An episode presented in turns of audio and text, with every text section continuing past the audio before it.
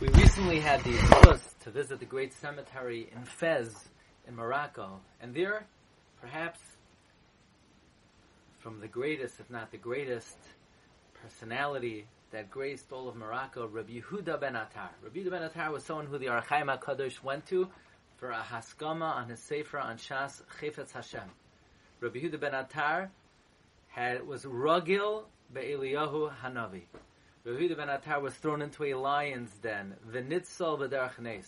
Chida records a description that Yehuda ben he doesn't write about others. He says he was soiles nekia.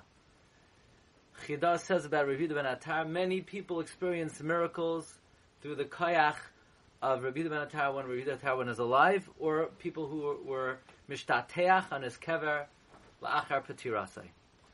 So today I wanted to learn a little bit from the Torah of Rabbi Yehuda ben Attar.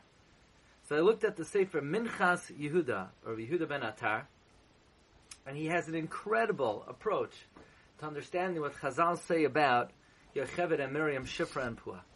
The Gemara in Soita, Daf Yud Alpha and Beis says Shifra is Yocheved. Why is she called Shifra?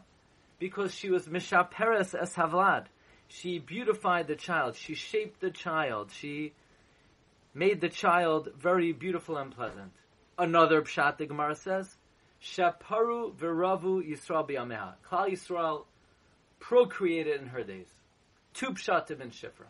Either she was Meshaper the Vlad, or Klal Yisrael procreated in her days. Pua, Gemara says, is Miriam. Why is she called Pua? Because she would coo to the Vlad, Poel the Vlad. Or another pshat, she spoke B'Ruach HaKodesh. She said, my mother is going to have a child that will save the Jewish people. Asks Hagoin Rabbi Yehuda ben Attar.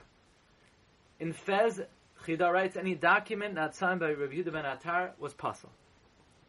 Rabbi Yehuda ben Attar asks, I understand the first reason. She's called Shifra because she beautified the child. But according to the second reason, because Klal Yisrael was Paru V'Ravu in her days, anyone alive that time, we could say that about. Klal Yisrael proliferated, and it was in the time of anyone who was alive then. Why would we describe Shifra as someone that Klal Yisrael procreated in her days?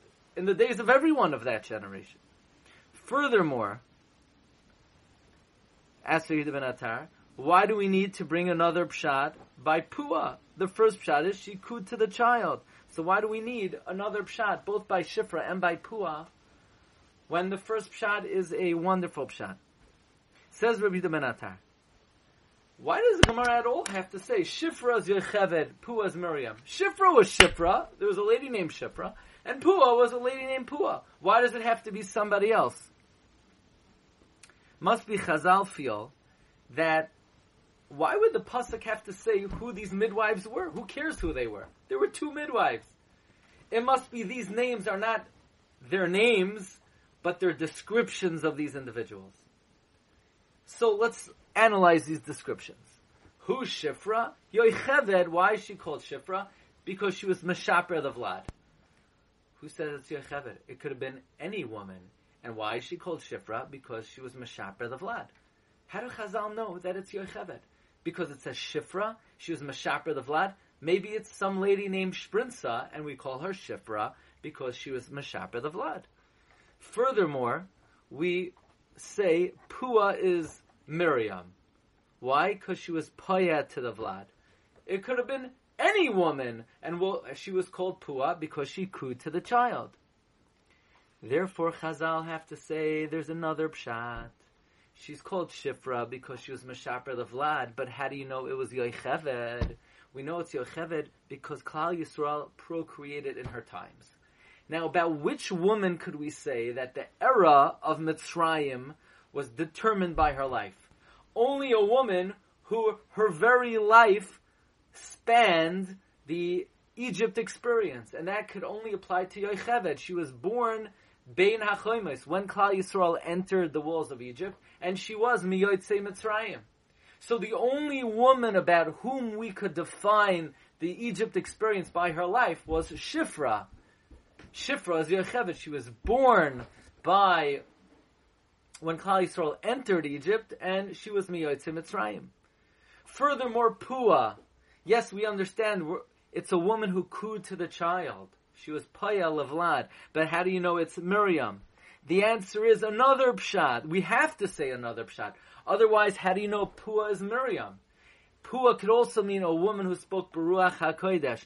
Who else, what other woman spoke B'Ruach HaKodesh Benavua other than Miriam? Miriam was the only known prophetess of the time, like the Pasuk says, Vatikach Miriam Hanaviyah. So says Rabbi Yehuda ben Attar. The reason Chazal give a second shot, both by Shifra and by Pua, it's, it's nice these women were Meshaper the Vlad, and they were Poyel of Vlad, but that could have been a description of any woman who did that.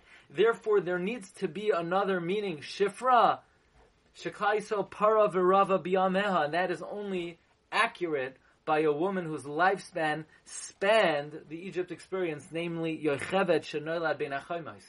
Pua Shapaya Baruch That's only accurate regarding a woman who spoke Benavua, and that is true about Miriam Hanavia. Says the eminent, powerful, he was known as El Kabir, the eminent rabbi, the greatest rabbi of Fez, Rabbi Huda ben Attar, Zechusai Yagin Alenu. Amen.